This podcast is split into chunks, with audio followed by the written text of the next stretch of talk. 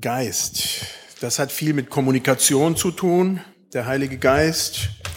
Und Kommunikation ist nicht immer einfach und oftmals, ja, geht's ein bisschen daneben. So war es diese Woche bei uns in der Familie.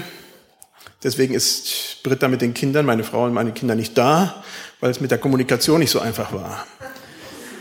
Ähm, wir hatten Urlaub geplant und ich hatte ab Montag, also ab morgen, gebucht bis nächsten Sonntag. Und dann sagt meine Tochter am Mittwoch, wir fahren am Samstag. Ich sage, nö. Doch, wir fahren am Samstag. So ist meine Familie schon vorwärts ab in den Urlaub und ich komme dann heute nach. So ist das manchmal mit der Kommunikation und mit dem Heiligen Geist auch. Wir denken, wir sind in Kommunikation und dann auf einmal denken wir, ups, da, da, da, da ist vielleicht doch nicht so ganz. Welche Stelle in der Bibel erwähnt am meisten den Heiligen Geist? Wer weiß das aus dem Kopf?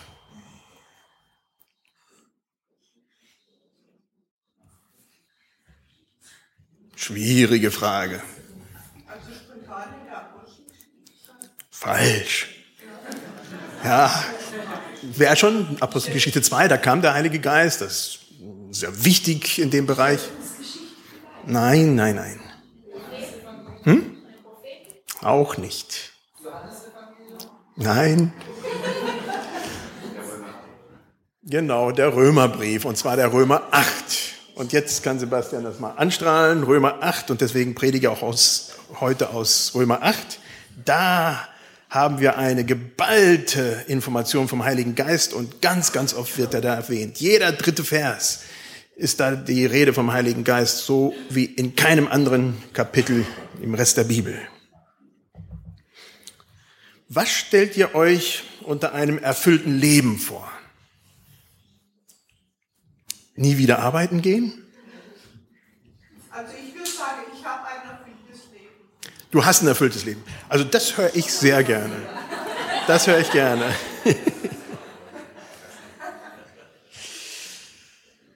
Andere, die sich anschließen?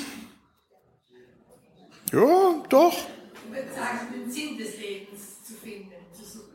Okay. Weil das kann gar nicht ganz unterschiedlich sein manchmal, ja. Manchmal, und, und mal sind Tage, wo es nicht ganz so erfüllt sind und dann andere Tage, wo es besser ist, ja. Manche denken, die Füße im Wasser, bei der Temperatur natürlich, äh, das ist schon Sinnerfüllung. Richtig ausspannen, irgendwo am Strand, also nicht gerade in Portugal, da ist es kalt zurzeit, aber äh, hier zum Beispiel.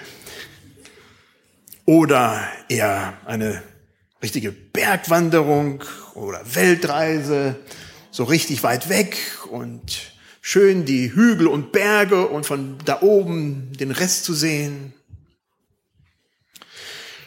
Oder andere stellen sich Sinnerfüllung eher mit Abenteuerreisen oder gar mit Bungee-Jumping oder dergleichen. So. Da, genau, da ist Abenteuerreise so ein paar Jahre durch die Welt reisen oder gar ins Freie fliegen. Könnte ich mir noch gut vorstellen, habe ich noch nicht gemacht. Unter den To-Dos noch. Natürlich bräuchte man dafür so verschiedene Sachen und viel Geld. Oder findet ihr Erfüllung in der Arbeit? Manche gehen da richtig auf und wollen gar nicht mehr nach Hause. Die sagen, Mensch, das ist mein Hobby. Was soll ich zu Hause? Wir haben mal, ich habe mal, mal gejobbt in einer Computerfirma und wenn Feierabend war, dann haben die dann zusammen da über LAN eine Party gemacht. Die, die wollten gar nicht nach Hause. Das ging denen da so gut und haben wirklich da gern gearbeitet oder eher gewissenhaft etwas zu tun, Ergebnisse zu sehen, anderen zu helfen oder im Ehrenamt irgendetwas sich zu engagieren oder eher bei Freundschaft und Familie.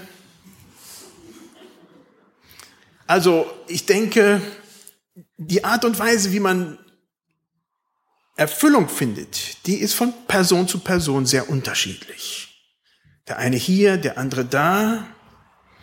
Aber echtes Leben, echte Erfüllung, das sagt uns die Bibel zu, gibt's nur in Gott, im Geist, der uns füllt und trotz Widrigkeiten, trotz Problemen wirklich dann auch das gibt, was wir brauchen und was wir so dringend in unserem Leben auch gerade in solchen schwierigen Situationen am nötigsten haben. So kommen wir zum Text und ich lese nur die zwei ersten Verse und 10 und 11 aus Römer 8. Da steht, so gibt es nun keine Verdammnis für die, die in Christus Jesus sind. Denn das Gesetz des Geistes, der lebendig macht in Christus Jesus, hat dich freigemacht von dem Gesetz der Sünde und des Todes. Und dann Vers 10. Wenn aber Christus in euch ist, so ist der Leib zwar tot, um der Sünde willen, der Geist aber ist Leben, um der Gerechtigkeit willen. Wenn nun der Geist dessen, der Jesus von den Toten auferweckt hat, in euch wohnt, so wird er, der Christus von den Toten auferweckt hat, euch auch euren sterblichen Leiber lebendig machen durch seinen Geist, der in euch wohnt. Ehrlich gesagt, schwierig zu verstehen. Aber ich erkläre es ein bisschen. Römer 8 ist so ungefähr das, was ich so als, obwohl es schwierig äh, geschrieben ist, als Mount Everest des Himalaya bezeichnen würde. Es ist die Bergspitze. Was da erzählt wird, das ist gewaltig in, in, in wenig Versen kondensiert. Wirklich, es ist ein Höhenflug, ein Höhenflug der Giganten. Und in dieser Bergkette des Heiligen Geistes haben wir Gott in vorderster Front, der uns dadurch den Geist näher kommt. In diesem Kapitel wird, Römer 8, wird der Heilige Geist 19 Mal erwähnt. 19 Mal. Mehr als an irgendeiner anderen Stelle hatte ich schon erwähnt. Und das, was da geschrieben wird, wird auch so dargelegt, wie es für uns als Menschen eigentlich am verständlichsten ist. Ansonsten bleibt es tatsächlich ein bisschen abstrakt. Und zwar in dem, was der Heilige Geist für uns tut. Und da ist die Spannbreite am Anfang von keine Verdammnis. Ich glaube, ich habe hab ich das schon. Genau. Die Spannbreite von Anfang ist, es gibt keine Verdammnis. Und dann am Ende von Römer 8, dann nichts kann uns scheiden von der Liebe Gottes. Das ist so der Rahmen von Römer 8. Das heißt, am Anfang von Befreiung von Strafe, das ist die Rechtfertigung, und da geht natürlich Römer und Galater ganz, ganz stark darauf ein. Und dann der Kraft des Geistes, die in uns Menschen halt eben die Heiligung bewirkt. Dass, dass wir dann Menschen werden, die Christus nachfolgen und in diesem Leben auch ähm, ja vorwärts gehen. Das Wort Verdammnis kommt interessanterweise tatsächlich nur im Römerbrief vor, in der ganzen Bibel. Und eigentlich nur an dieser Stelle und Kapitel 5, dann zwei Versen, Vers 16 und Vers 18.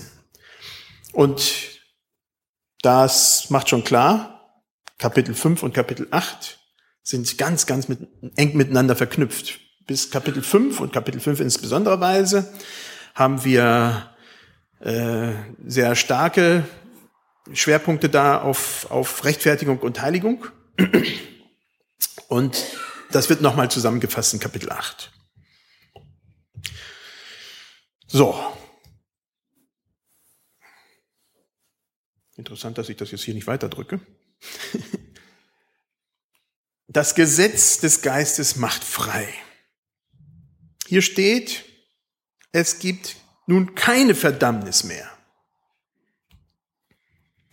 Gläubige Juden wussten und wissen bis heute, sich an der Torah gebunden, am Gesetz das sind die ersten fünf Bücher Mose. Und das ist ganz, ganz wichtig, diese zu halten. Ja, gerade fünfte Mose 6, so ein ganz klares Wort dazu. Nicht abweichen, weder zur rechten noch zur linken, ganz gerade das zu halten. Dazu kam natürlich von den ganzen jüdischen Gelehrten noch und nöcher und nöcher der Talmud Erklärungen zum Gesetz und Erweiterungen und was man noch tun sollte und was man nicht lassen sollte oder wie das zu interpretieren ist im Leben. Dass man Klorollen ab heutzutage dann halt eben schon die ganzen Blätter einzeln abmacht und dann stapelt, weil man am Sonntag nicht die, die Blätter da abreißt oder so. Also ohne Ende gibt's da Regeln. Und das, was als Leben gemeint war, wurde auf einmal zur Bürde. Das, was Gott einem nahe bringt, drückt einmal die Schultern runter und wird schwerer und schwerer. Teilweise aus tiefem Glauben heraus, teilweise aus tiefer Tradition, was dann zusammenkommt. Wo ist darin Leben, wenn das Leben so schwer geworden ist? In unserem Rechtssystem ist jemand, der verurteilt wurde und schön seine Zeit im Knast abgesessen hat, ohne versuchte Ausbrüche und weiteren Mist im, Krank äh, im, im Gefängnis zu machen, ist der frei. Der kann raus und der ist komplett frei. Seine Strafe ist abgebüßt, der ist frei. Trotzdem ist für so eine Person das Leben nicht mehr einfach. Er kommt raus und muss erstmal normalerweise eine Wohnung finden. Und das ist schwierig. So eine Person sucht Arbeit und das ist noch schwieriger. So eine Person hat nicht mehr Freunde und will Freunde wieder haben. Das gestaltet sich alles schwierig. Das Leben ist schwer. Und das, obwohl man nach dem Gesetz komplett frei ist. Frei ohne jedes Wenn und Aber. Wenn wir Christen sind, wenn wir Jesus nachfolgen in unserem Leben, dann macht uns der Geist Gottes frei. Und zwar ganz frei. Es gibt keine Verdammnis mehr, steht hier. Wir werden frei gemacht von eigener und fremder Verdammnis. Von eigenen und fremden Anklagen. Weil wir teilweise unseren eigenen Vorstellungen oder den Vorstellungen anderer nicht gerecht werden. Das ist so im Leben. Ich habe oft mit Leuten gesprochen, gerade auch Senioren, oftmals, wenn es dann zum Tod geht und dann kommt doch noch dies und jenes und wo man sagen kann, komm, wir beten drüber, leg's ab. An Jesu Kreuz. Wir können es nicht mittragen. Wir, wir machen uns daran kaputt. Genauso wie ein Jude, der versucht, jedes Gesetz zu halten. Es wird zur Last. Und der Geist Gottes macht frei. Wenn Satan uns anklagt, durch verschiedene Sachen, können wir Trost bei Jesus finden und wir können sagen, halt, stopp. Das ist nicht mehr mein Ding, das gebe ich ab. Wohlgemerkt, das befreit uns nicht zu schlechtem und falschen Handeln. Also das ist kein Freibrief für ähm, ähm, ja dafür, dass ich nun in meinem Staat machen und tun und machen kann, was ich will, das nicht. Aber es befreit uns von dem, wo wir Christus nachfolgen wollen, uns nicht schaffen, da erdrückt zu werden. Es befreit uns auch nicht, dass wir nach wie vor Fehler machen, die tun wir trotzdem. Aber es befreit uns vor der Anklage. Und das ist schon etwas Gewaltiges. Wenn ich nicht jedes Mal wieder beim Kadi erscheinen muss und sagen muss, so, jetzt hast du heute wieder schlecht über deine Frau gedacht, über deine Kinder, über dies oder jenes oder hättest deinem Kleinen am liebsten noch einen gegeben, weil der so aufmüpfig war oder nicht gegessen hat oder was weiß ich. Also, Gedanken von mir. Also, ich habe da halt eben so ein Temperament. Der Geist Gottes ist Leben.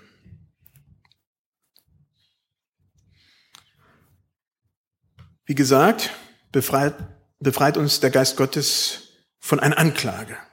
Bin frei. Wir haben damit eine Generalamnestie. Fertig. Frei. Keine unkonditionale, nicht einfach so, sondern sie ist gebunden an Jesus Christus, der für uns gestorben ist. Und diese Beziehung gibt uns Leben. Als Christen sind wir zwar an unserem vergänglichen Körper nach wie vor gebunden, wie es hier auch steht im Text, aber dieser Körper trägt nun in sich die Kraft neuen Lebens. Wie bei einer Schwangerschaft. Eine schwangere Frau trägt in sich neues Leben. Es ist da was, was wächst und gedeiht und an einer gewissen Zeit, dann sieht man das auch. Das ist toll, es ist super faszinierend, zumindest für mich. Es ist ein Vorbote dessen, was kommt. Es ist eine Gewissheit, dass da bald ein Mensch, ein neuer Mensch, diesen Planet besteigen wird.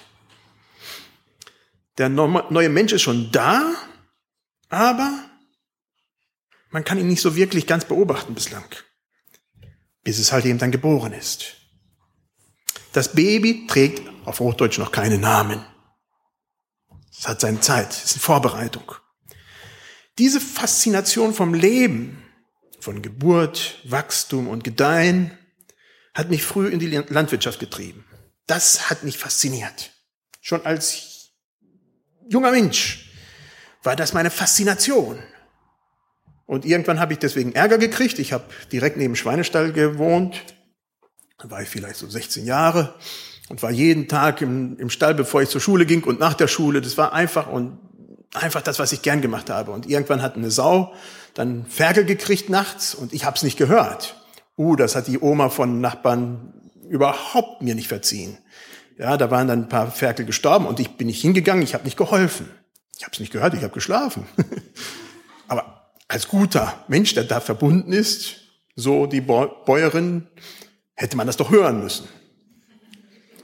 Ja. Aber das hat mich fasziniert und das hat auch dazu geführt, dass ich Landwirtschaft gelernt habe. Aber das war auch das Gleiche, was mich schlussendlich auch in die Gemeinde getrieben hat.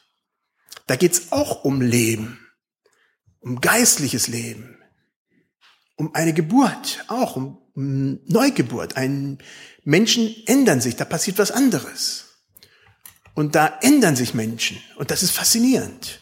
Und das hat mich halt eben dann in die Gemeindearbeit gebracht. Es ist immer faszinierend, wenn Menschen dann äh, Wendungen in ihrem Leben machen und dann Neues geschieht, das ist komplett faszinierend. Und das tut der Heilige Geist. Das ist Heiligen Geistarbeit.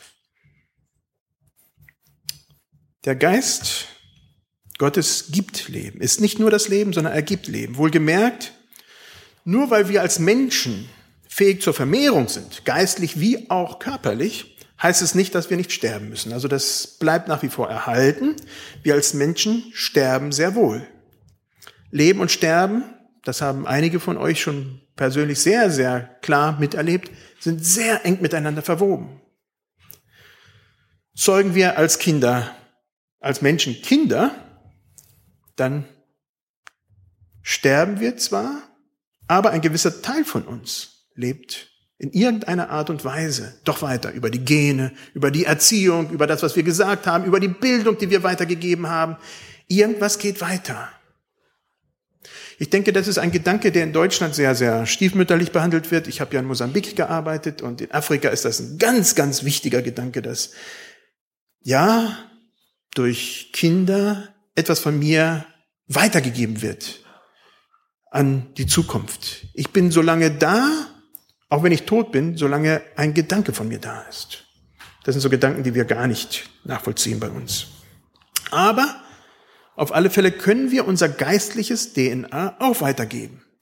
Durch dem, wie wir andere Leute berühren, wie wir mit ihnen verkehren, wie wir, ja, Leuten helfen oder, ja, in irgendeiner Art und Weise ihnen was sagen oder begleiten.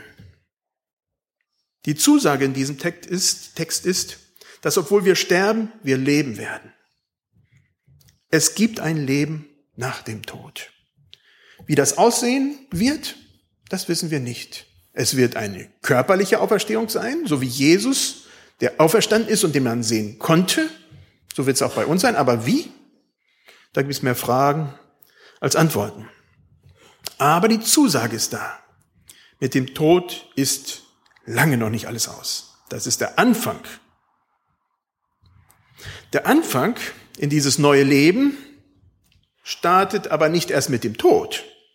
Der Anfang ist jetzt. Man könnte sagen, ja, habe ich oft genug gehört, wenn ich mal alt bin, kurz vor Tod, dann mache ich mir Gedanken über den Glauben. Nein, das fängt jetzt an.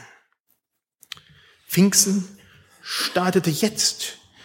Und als Pfingsten kam, wir hatten ja dieses Bild mit den verschiedenen Feuermalen oder diesen Feuerzungen, die bei den Köpfen da über diese Person waren. Dann hat sich was verändert. Der Petrus, der war zwar ausgesprochen cholerisch und immer nach draußen und sehr ausgesprochen, hat viel gesagt. Aber als es drauf ankam, hat er Jesus verleugnet. Und nicht nur einmal, nicht nur zweimal, hat Jesus verleugnet. Er ist weggegangen. Und als der Heilige Geist auf ihn kam, hat er noch Schwierigeres erlebt als die Situation, wo Jesus dann halt eben verklagt wurde, angeklagt wurde.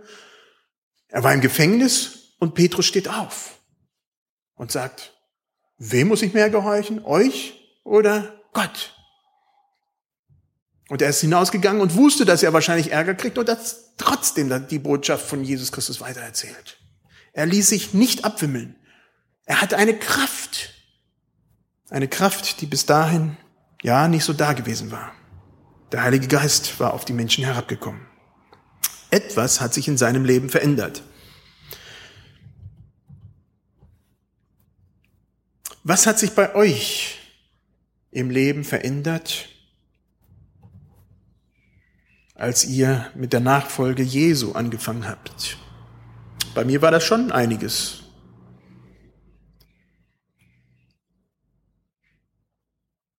Vielleicht war es nicht so drastisch wie bei Petrus. Und doch. Und wer es noch nicht erlebt hat, dem wünsche ich von ganzem Herzen, dass er dieses neue Leben in Jesus, in dem Heiligen Geist erlebt und erfährt und dass es Teil von ihm wird. Wo habt ihr neues Leben erlebt, neues Denken, neues Handeln? Der Geist Gottes gibt Leben. Er schenkt Leben. Und zwar jetzt schon. Ich wünsche, dass ihr darüber nachdenkt, das mitnimmt und überlegt, ja, Pfingsten, wo ist es bei mir Pfingsten geworden? Was bedeutet das für mich? Wo trägt das seine Früchte? Stehen wir auf zum Gebet.